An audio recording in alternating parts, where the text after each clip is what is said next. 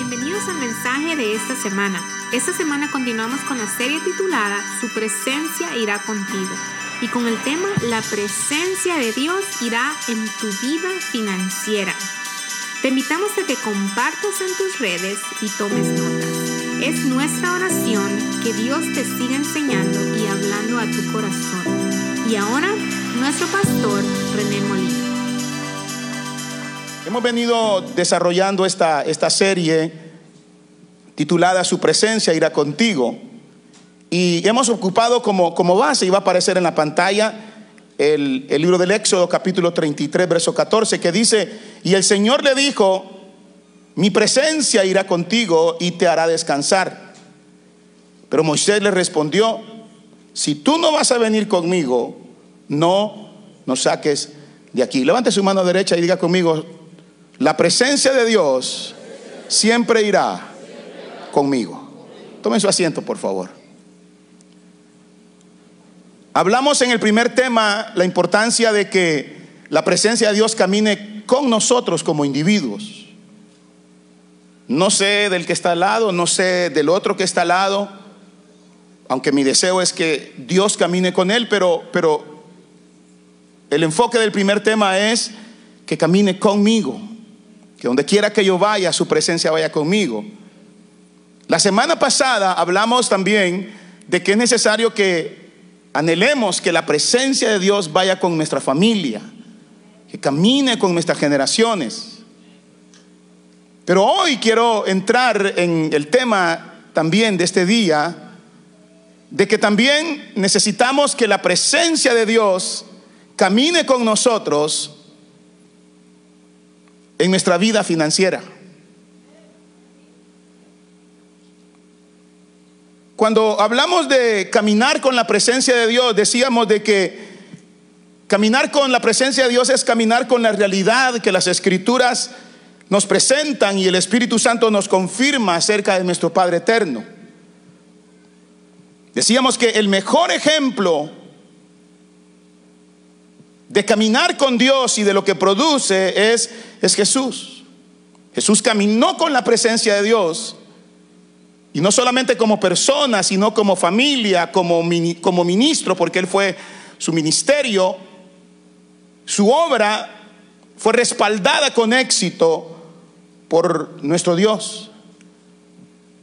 Hay algo que yo le voy a decir y lo digo con mucho respeto. Yo lo único que hago es, es estudiar, es leer y es traerles a ustedes lo que, lo que dice la realidad de la vida. Y este estudio habla acerca de los países más ricos del mundo. No estoy diciendo el más poderoso, el más poderoso es Estados Unidos, por su poder militar, pero no es el más rico. Estados Unidos es el sexto país más rico del mundo. Los países más ricos del mundo son los países nórdicos. Ahí está Suecia, Noruega, Finlandia, Dinamarca. Ahora, ¿por qué son países ricos? La historia no los presenta como países ricos siempre. Pero sí la historia habla del momento en que estos países adoptaron el pensamiento reformador desecharon la mentalidad católico-romana y abrazaron los principios reformadores de Lutero y posteriormente de Calvino. Entonces, ellos comenzaron a construir su desarrollo de vida de nación sobre los principios reformadores de las Sagradas Escrituras. Ellos aplicaron en todo el sentido de la palabra los principios bíblicos. De tal manera que el tiempo pasó y los años han pasado y estos países que abrazaron la mentalidad cristocéntrica, bíblica, hoy por hoy son los países más ricos del mundo. Ahora, ¿cuáles son los países más pobres del mundo? Y yo no voy a juzgar a nadie, pero sí voy a decir la verdad. Son los países que no adoptaron la mentalidad del Dios de la Biblia, pero sí adoptaron o idolatría, o paganismo, o adoptaron mentalidades cristianas, pero enseñadas de una forma equivocada, que más bien lo que decían era que entre más pobres éramos, más cerca estábamos de Dios. Confundieron el concepto del término pobreza. Ahora, ¿por qué yo creo que es necesario que Dios camine con nosotros? Le voy a decir por qué. Porque hay base bíblica donde Dios nos enseña que Él desea que seamos prosperados en todas las cosas, así como prospera nuestra alma. No sé cuándo dicen amén conmigo. Ese es el principio bíblico. O sea, yo sé que hay un ataque fuerte a la teología de la prosperidad o a la doctrina de la prosperidad, pero, pero yo no, no encuentro, y leo, y leo, y leo, y leo, y leo, y leo, y leo, y leo, y leo, y leo, y leo, y voy a leer la Biblia toda mi vida, y yo no encuentro un Dios miserable. Sí encuentro gentes que creyeron enseñar que el Dios de la Biblia era un Dios miserable.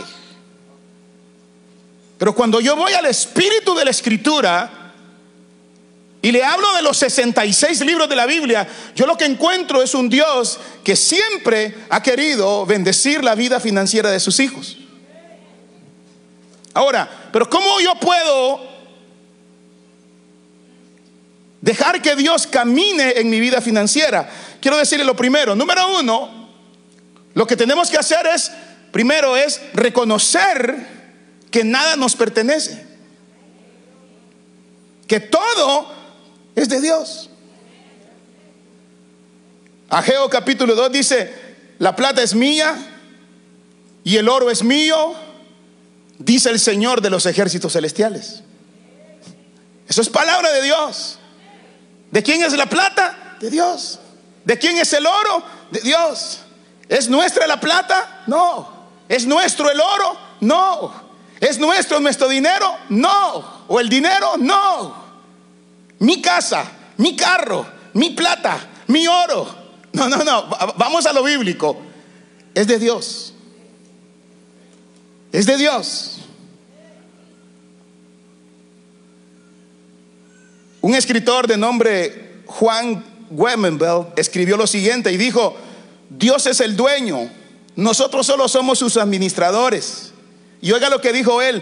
Este es el corazón y centro de la enseñanza de la mayordomía bíblica. Todo el mundo sabe perfectamente este principio. Oiga, todo el mundo sabe perfectamente el principio que Dios es el dueño de todo. Sin embargo, la verdad es que muchos, o perdón, es que muy pocos creyentes realmente vivimos lo que decimos creer. Vamos, vamos todos, vamos le voy a ir hablando así rapidito porque hay mucha tela que cortar. O sea, con la boca yo digo, Dios es dueño de todo, pero a la hora de tocar lo nuestro, pero menos de lo mío. Yo le llamo a eso la teología de la conveniencia.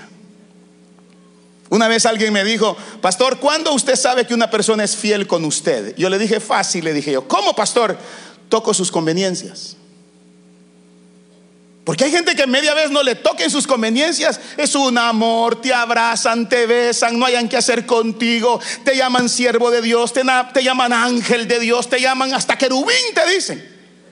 Pero media vez toca sus conveniencias. De un día para otro te volviste el diablo, el demonio, el cachudo, el chupacabras y todo lo que te puedes imaginar.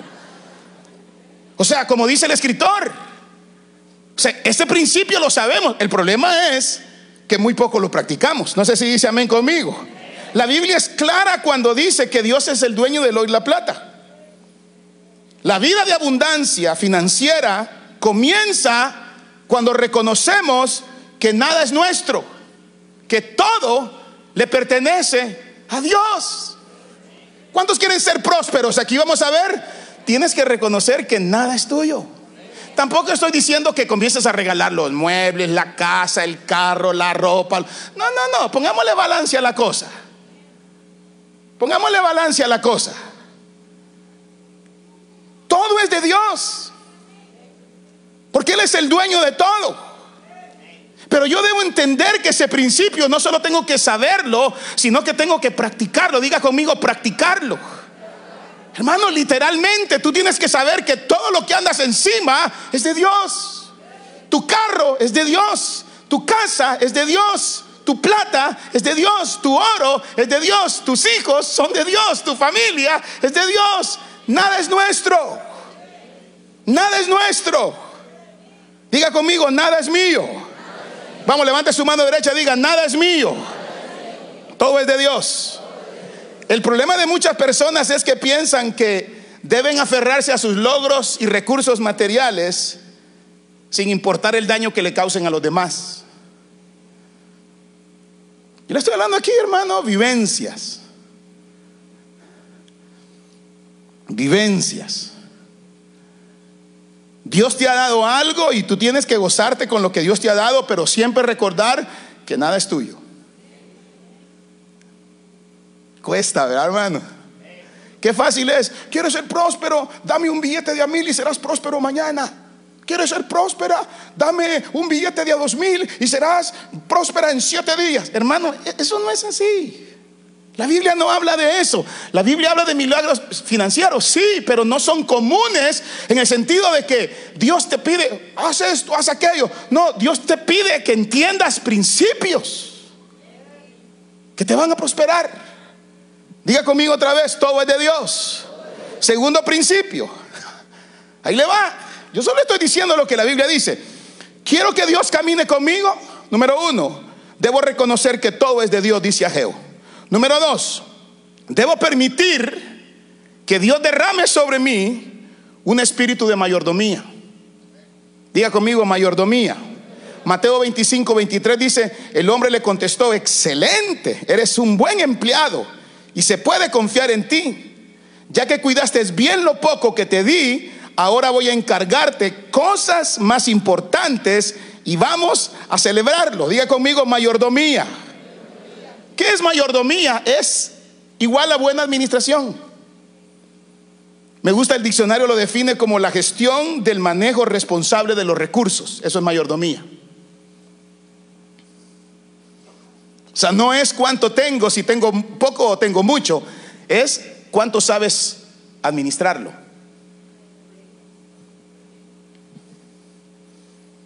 La parábola que estamos ahí ocupando como base Dice la Biblia que el amo le dio tres diferentes niveles de confianza en cuanto a recursos a tres criados. O sea, nunca, aprendamos esto, nunca esperes que Dios te dé exactamente a ti lo que le ha dado a otros. Pero eso sí, lo que Él te ha dado, aprende a valorarlo y aprende también a administrarlo. ¿Estamos todos hermanos? Diga conmigo mayordomía. Y dice que a este le entregaron cuánto? A uno le entregaron cinco, a, este, a otro le entregaron tres, a otro uno. El de cinco lo multiplicó, el de tres lo multiplicó y el de uno lo escondió. Cuando llegó el amo, ¿qué pidió? Cuentas. ¿A quién? A sus mayordomos, por eso se llama mayordomía. Y le dijo al, que tenía cinco, ¿qué me ganaste? Te gané otros cinco. Muy bien, muchacho, le verás calidad, voy a confiar más en ti. Siguiente, ¿cuántos te di? Tres. ¿Cuántos multiplicaste? Tres más. Buenísimo, excelente. Voy a confiar más en ti. Y al otro le dijo, siguiente, ¿cuántos te di? Uno. ¿Cuántos multiplicaste? Ninguno. ¿Qué hiciste? Miedo tuve. Diga, diga, diga conmigo miedo. El miedo le impidió invertir. Y el amo le dijo, siervo inútil Debiste saber por lo menos, le dijo, haber metido al banco mi dinero, haber ganado intereses y aunque sea con los intereses, yo me hubiera contestado, contentado. Siervo inútil, le dijo. Hermanos, lea las historias de todos los que hoy son multimillonarios. Y hablo de la gente que ha ganado de buena manera el dinero que tienen y la fortuna que ahora tienen de buena manera. ¿Usted cree que ellos comenzaron con poco? Leí un artículo extenso, por cierto, de la actual heredera de la hamburguesa In Out, esa franquicia. ¿Cuántos hemos comido In Out? Para empezar es evangélica, ¿verdad? Sí, la hamburguesa es cristiana. Yo así le digo a los amigos cuando vamos a ir a comer una hamburguesa evangélica, como pastor, ahí te cuento en el restaurante. Y cuando estamos ahí a dos cachetes comiendo, le digo que ahora te voy a decir por qué es evangélica. Y le, me dice, porque levanta el vaso. Y cuando levantan el vaso, en el fondo del vaso abajo dice Juan 3:16. En el envoltorio de la hamburguesa dice escritura. O sea, es una franquicia que la fundó un señor hace muchos años. Después la siguió su hijo. Y actualmente esa franquicia, ah, no franquicia, esa, esa marca más bien dicho, la administra su nieta. ¿Sabe qué edad tiene esa muchacha? 37 años. ¿Sabe de cuánto es su fortuna? Ahí le va. 32 billones de dólares con 37 años. ¿Y sabe cómo comenzó esa muchacha? Cortando papas, lavando, limpiando mesas en el restaurante de su abuelo, después de su padre, y ahora es la CEO de In Out. ¿Qué decimos nosotros cuando llegamos a las mansiones de nuestros patrones? ¡Ah, está vieja todo lo que tiene.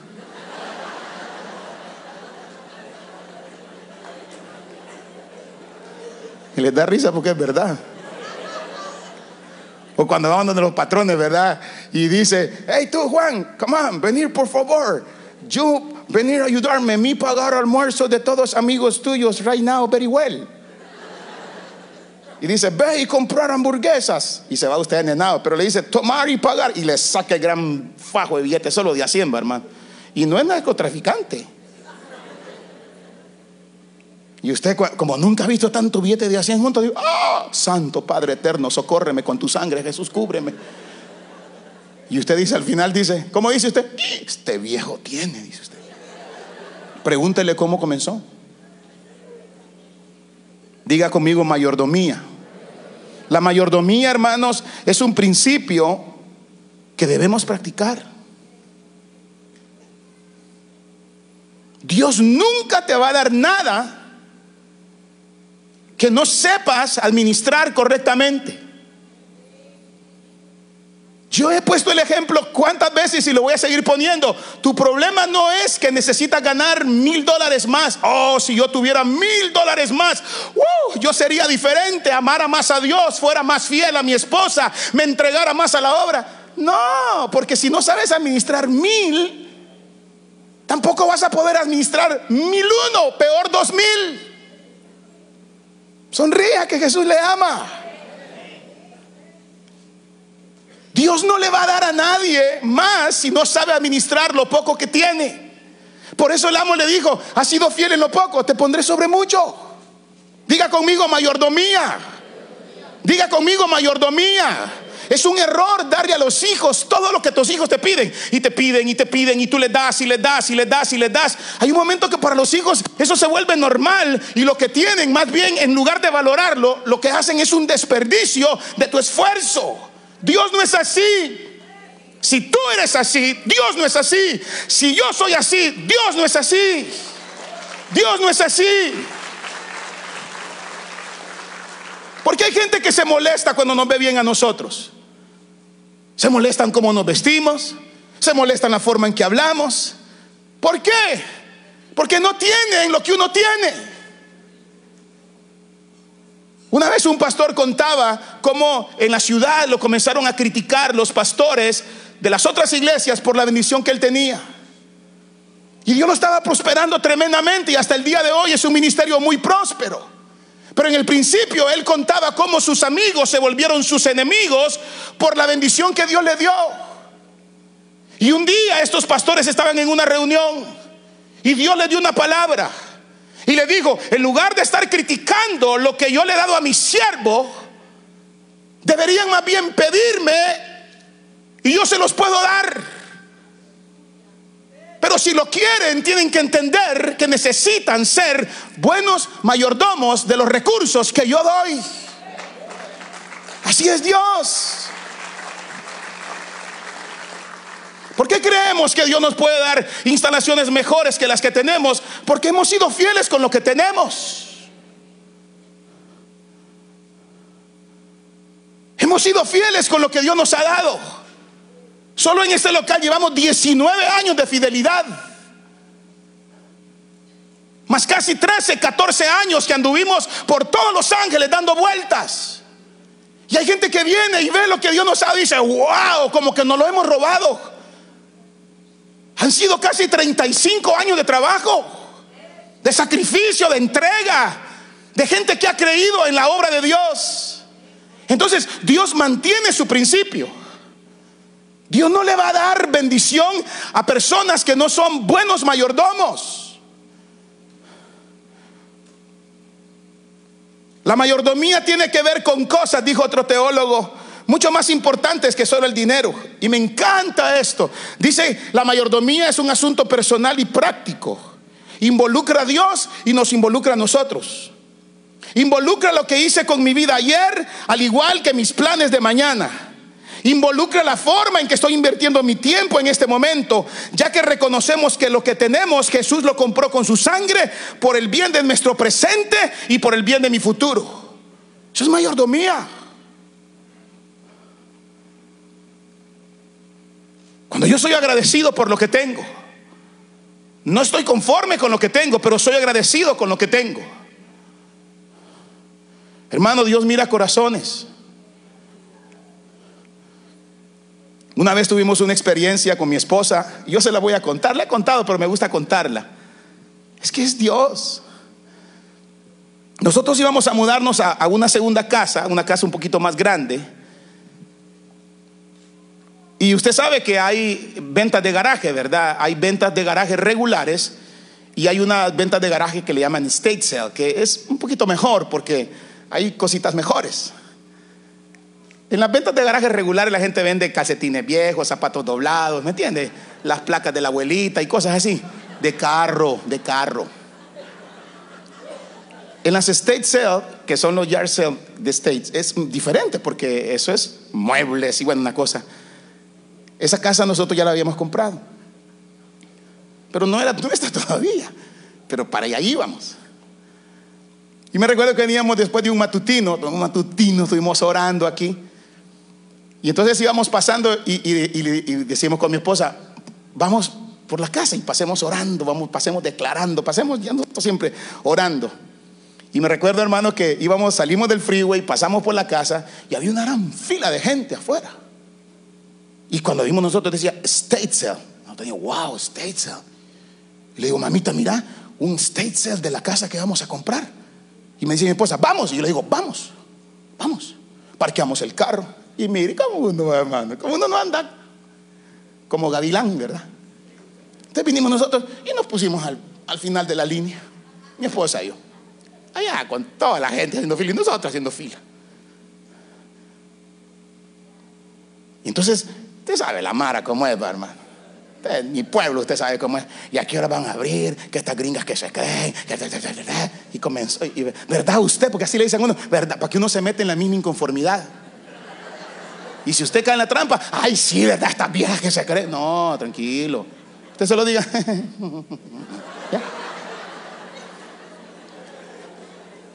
Y entonces la, señora que estaba encargada del state sale oyó. Y dijo, ¿qué pasa aquí? Dijo así. Bueno, ¿y a qué hora van a abrir? Que estamos de... Y pueblo, ¿cómo es, mamá? Y nosotros al final, ya, ya, ya no éramos al final, estábamos casi a la mitad de la fila. Y nosotros allá metidos, paraditos. Dijo, bueno, para empezar, dijo, esto empieza a las 8, dijo así ella. Segundo, dijo, van a entrar por orden. Y eran como las 7 y media, 45 creo. Y tercero, dijo así, los únicos que pueden entrar de primero de primero, antes que todo, dijo, son los nuevos compradores. dijimos nosotros. Y le digo, mami, oí. Y le dije, ¿los primeros compradores, señora? Sí, dijo, solo los primeros compradores. Y usted sabe cómo noto la raza y cómo uno está acostumbrado a eso. Y le dijimos, excuse me, excuse me. Nosotros somos los presidentes. Y dijo, ¿ustedes son los señores Molinas? Eh, eh, ya usted ya cambia de cacheo, hermano. Ya, ya usted se sale de la fila. Y ya le dije, yes, of course, my horse, le dije. Ya te imaginaba. No, no, dijo. Venga por acá. A ver su ID, me dijo. Y le mi ID. Ah, sí, sí, sí. ¿Y nosotros? ¿Qué hacemos? No, dijo, ¿qué hace? si ustedes son los siguientes compradores, ustedes son los dueños aquí. Mire, dijo, no, que no sé qué, y comenzó toda la gente. Bueno, ustedes se aguantan, dijo, porque ellos son los nuevos compradores. Y como nosotros nunca hemos andado en agua, usted no sabe. No sabe ni cómo se come uno. Pero mire cómo es Dios y sus ojos sobre uno. Es que Dios ve el corazón, hermanos. Y ya se imagina. Y entonces nos, y nos entraron y entramos. Y le dijimos, ¿y qué tenemos que hacer? Fácil, dijo así. Todo lo que hay en la casa es de ustedes. Tomen, dijo, a cada cosa que ustedes quieran, pónganle un papel. Y lo pequeño lo llevan al cuarto principal. Así es que dijo, arranca. Le digo, mamáita, venite, le digo. Da el ojo a todo lo que querás, le. A todo, a todo. Lo demás es historia. Ahí lo voy a dejar en pausa. O sea, nosotros queríamos pasar sobre la gente que estaba haciendo fila. Nosotros empezamos a empujar a la gente para que la gente se quitara porque ah, nosotros somos los dueños. Nosotros ni sabíamos. Nosotros ni sabíamos. Y ese día, hermanos, literalmente nos dieron toda la casa. Cuando la gente entró fue otro lío, pero se lo dejamos a la señora. Ya casi todo estaba tomado. Claro. Porque Dios, su palabra dice, no te va a dar más Dios. Si en tu corazón no hay un deseo genuino de administrar lo poco que tienes. Dios ya había visto en nuestro corazón administrando la primera casa. Y dijo Dios, te voy a dar otra y te la voy a dar amueblada y entrar y agarrar lo que querás. Tú ya se imaginas, ya veníamos con los muebles de la otra casa y ahora nos juntábamos con los muebles de esta casa. Entonces en un momento nos pusimos a regalar cosas. Porque hay un principio de mayordomía que hay que respetar, iglesia. Nunca le tengas envidia a nadie. Nunca le metas la zancadilla a nadie para que se caiga y quedar tú. Nunca hables mal de nadie para quedar tú. Jamás lo hagas. Nunca lo hagas. Nunca lo hagamos. Seamos fieles en lo poco, dice la Biblia, y sobre mucho nos pondrá el Señor. Diga conmigo mayordomía.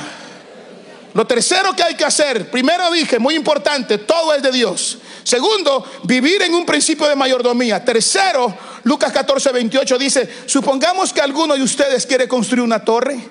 ¿Acaso no se sienta primero a calcular el costo para ver si tiene suficiente dinero para terminarla? Diga conmigo, presupuesto. Vamos, diga presupuesto. ¿Qué es el presupuesto? Dice el diccionario. Es el cálculo anticipado del costo de una obra o servicio. Anticipado. Diga conmigo, anticipado. Segunda definición. Es el conjunto de los gastos e ingresos previstos para un determinado periodo de tiempo. No tiene que aprender a calcular, a sentarse. Por eso si usted pasó dormido en la clase de matemáticas, hoy siente el dolor de no haber puesto atención. Uno más uno, ¿cómo le decían a uno? Y uno que decía, tres, y le pegan uno, dos. ¿Se recuerda, hermano? Dos más dos, cinco. le volvían a sonar a uno. Allá, porque allá le daban a uno con regla a los profesores. ¿Sí o no, hermanos? Pero después uno iba entendiendo. Uno más uno, dos, muy bien. Dos más dos, cuatro, muy bien. ¿Se recuerda? Si tienes cuatro manzanas y te quito una manzana para dársela a Pepito, ¿cuántas te quedan? Y uno, eh, la gran matemática, ¿verdad? Eh, y sudaba uno, eh, eh, tres, muy bien, muy bien. Diga conmigo, contar. Vamos, diga contar. Hermano, tú no puedes gastar más de lo que ganas. Tú no puedes gastar más de lo que ganas. Tú puedes pedir mi milagro financiero. ¿Dónde está el Espíritu Santo? ¿Dónde está la gloria de Dios? ¿Dónde están los billetes, Dios? Y Dios te dice, ay, no, chulo, engañado vas a morir. Yo no funciono así. Primero, yo tengo que ser el dueño de todo lo que quieres tener. Segundo, muy importante, tienes que aprender a ser un buen administrador de lo que yo te doy. Y tercero, si quieres que yo te bendiga, tienes que aprender a contar. Si te quieres poner a construir una torre, primero tienes que sentarte y calcular si la plata te alcanza. Porque más adelante el verso dice, no vaya a ser que te pongas a construir, te quedes a medio camino y la gente después pasa y te haga, ¡ah! Burla de ti. ¿Cuántos quieren prosperidad a la manera de Dios? Tan lindo como cuatro. ¿Cuántos queremos prosperidad a la manera de Dios? Yo también. Yo la quiero a su manera. Yo quiero la manera de Dios. Si tú gastas más, por ejemplo, si tú ganas mil y tu gasto es de mil uno, ya tienes uno de déficit, ya estás uno en rojo. Pero solo es uno, ¿sí? ¿Y de dónde lo vas a sacar? ¿Del aire? Bueno, lo presto, se llama deuda. Y si algo mata a nuestra gente, es la deuda. En este país es fácil endeudarse. Especialmente cuando tienes una casa. Ay, hermana, a mí me han llegado. Los que tenemos casa sabemos.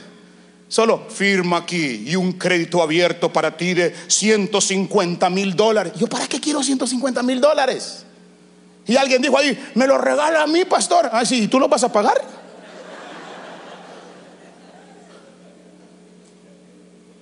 Pero uno se emociona como uno nunca ha tenido mil pesos.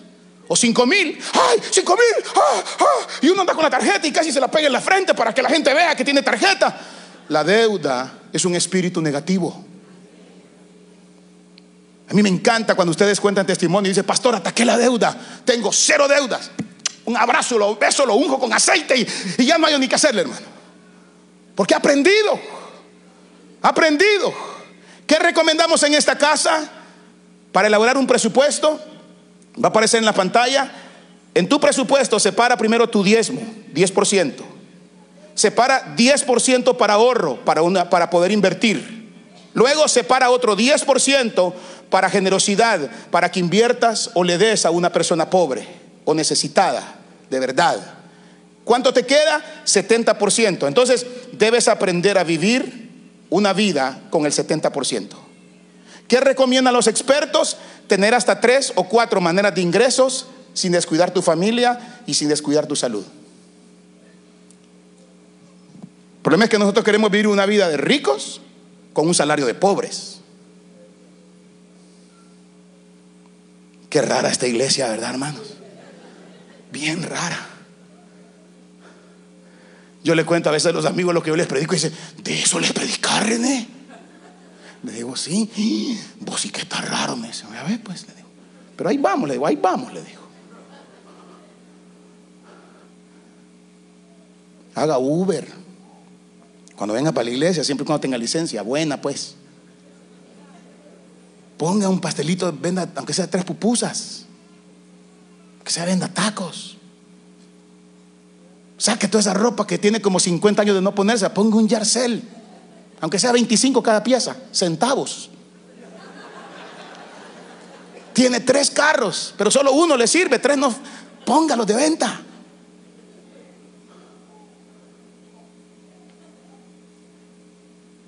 Fíjense, hermanos.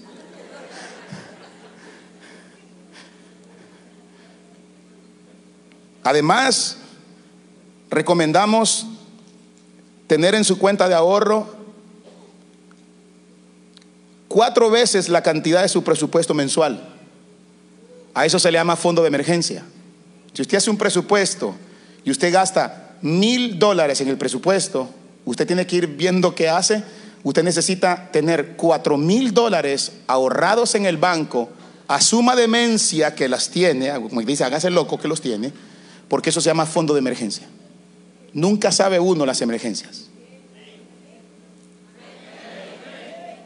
Ya voy a orar por ustedes. Todavía no he orado por ustedes. Ya voy a orar por ustedes. ¿Qué hacer o qué hace vivir en base a un presupuesto? ¿Qué hace el... Y lo voy a tener que leerlo porque me, me encanta. ¿Qué te hace vivir en base a un presupuesto? Ahí va a aparecer en la pantalla. Te desafía a tener una mejor expresión de colaborar y contribuir. Hay gente que pasamos el ofrendero, nunca da nada, hermano, ni siquiera una mala mirada. Se les nota una mala administración, una mala mayordomía. Cuando tú vives en un presupuesto, siempre tienes para dar algo, siempre tienes para colaborar. Pero es que son pobres. Hermano, mire, Jesús no tuvo lástima de la viuda que dio lo último que tenía. Déjela que lo dé. ¿Se va a morir de hambre? No se va a morir de hambre. Porque Dios es el que sostiene a las viudas y a los huérfanos. No se va a morir de hambre. Si usted vive en un presupuesto, usted va a poder tener una actitud que te desafía a contribuir. Segundo, tener un presupuesto te promueve tener recursos para apoyar el avance del reino de Dios.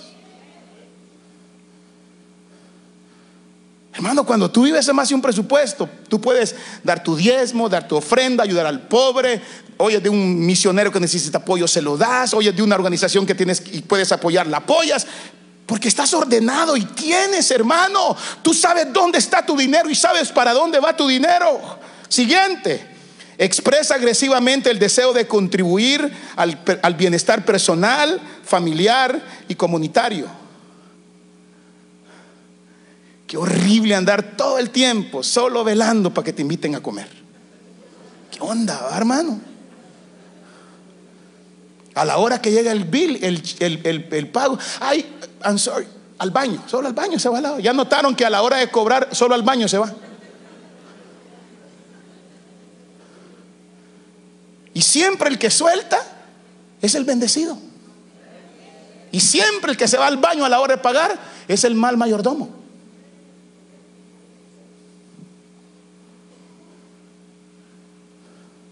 ¿Por qué les enseñamos esto? Porque mi esposa y yo vivimos en base a esto. Cuando tú eres un buen mayordomo y administras, vives bien. Pastor, usted nunca se vistió de Salvation Army. Años, hermano. Yo me ponía sacos que me picaba hasta el alma. A mí me dicen, hermano, si usted tenía la unción antes, no, lo que pasa es que era el pulguín que tenía el saco, hermano. Después mejoré. Me fui a comprar de esos sacos de 100 pesos que cuando dije, ya su nombre, y se me rompía todo aquí. Así es la vida. Después mejoré. Me fui a CNR, los que se recuerdan, en aquella época CNR, que vendían solo trajes de hombres y CNR. ¿Te acuerdas? ¿Sí o no?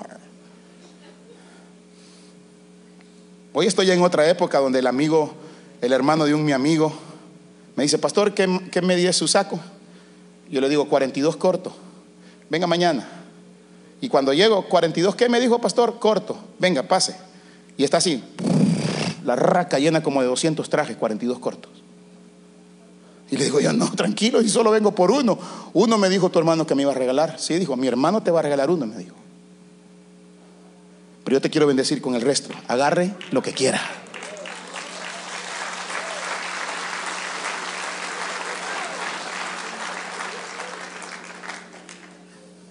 Ese es el Dios al que yo le sirvo. Pero ahí le va la otra, de la misma historia. No me lo regala. Me regalan solo el primero. Estos, ni me pregunte cuánto valen. ¿Sabe por qué? Porque ni yo sé. Me dice, pastor, solo deme, ¿cuánto lleva? deme tanto. Pero te lo puedo pagar en pagos, sí. ¿En cuántos pagos? Tres, va, tres. Hasta el día de hoy, nunca, jamás le he quedado viendo un centavo. Mayordomía, presupuesto. Y les prometo terminar con esto. Démosle lugar a Dios para que participe en nuestras finanzas.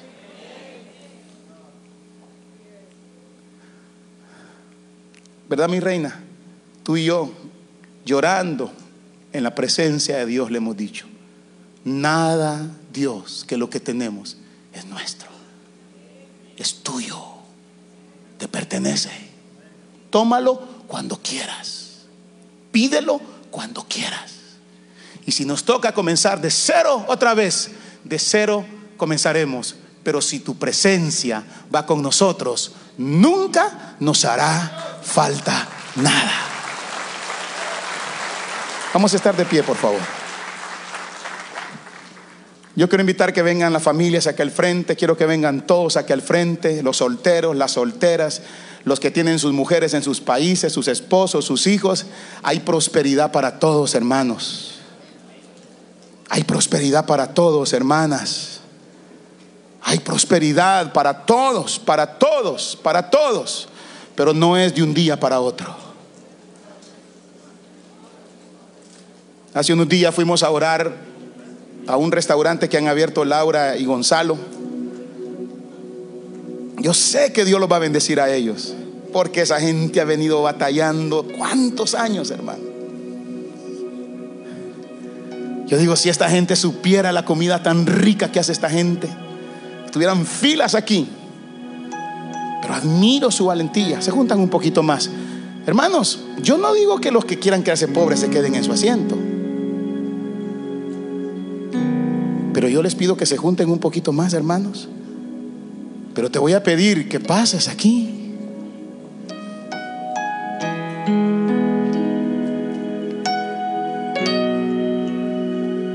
Yo antes de casarme dije con todo mi corazón, nunca mis hijos vivirán la pobreza que yo viví. Y no había conocido a mi esposa todavía. Nunca le hemos robado nada a nadie. Llevamos 35 años trabajando sin parar en este país.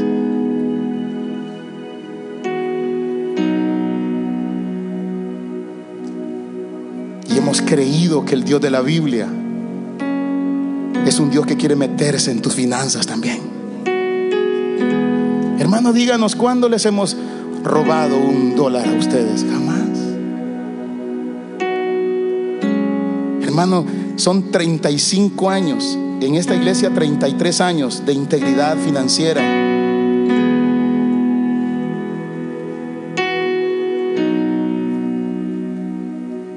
Pero hemos vivido en base a estos principios que les hemos compartido. Jesús nos prometió una vida abundante para los que creyéramos en Él. Pero esta vida abundante nunca será el resultado de golpes mágicos, sino el de aplicar lo que enseña la Biblia. Primero, reconocer que todo es de Dios. Segundo, ser buenos mayordomos. Tercero, vivir en base a un presupuesto. Mi esposa y yo tenemos un, un gusto. Si ustedes nos quieren preguntar cuál es nuestro gusto, nos gusta viajar. Nosotros somos locos viajando. Dígame dónde nos conocemos, nosotros nos vamos a meter a todos lados, hermano. Pero vamos hasta donde nos alcanza la colcha.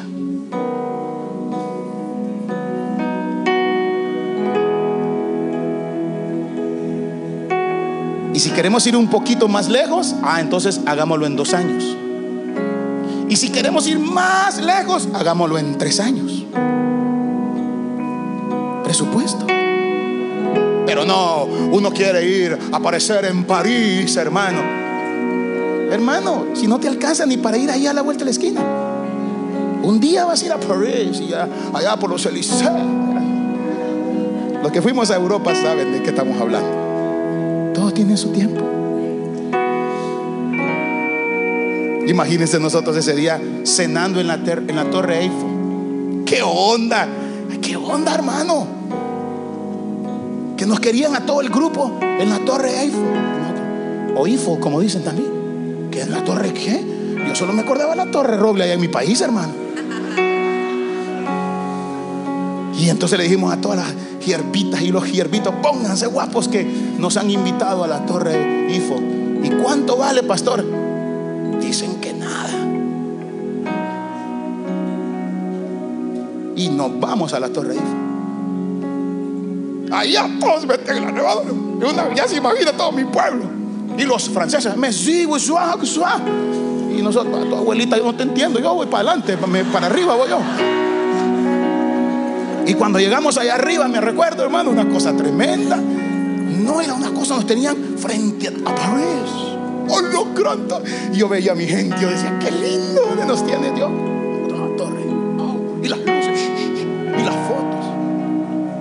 Y después las botellas de vino. Ah, curioso, ¿verdad? No tomamos. Tomaron otros. Y nosotros dijimos, Señor, ¿quién nos tiene aquí? Tú nos tienes aquí. Dios te va a llevar a lugares donde no te imaginas. Pero reconoce que todo es de Dios. Reconoce que debes de ser un buen mayordomo de lo que Dios te ha dado. Y reconoce que debes vivir en base a un presupuesto para que Dios camine contigo.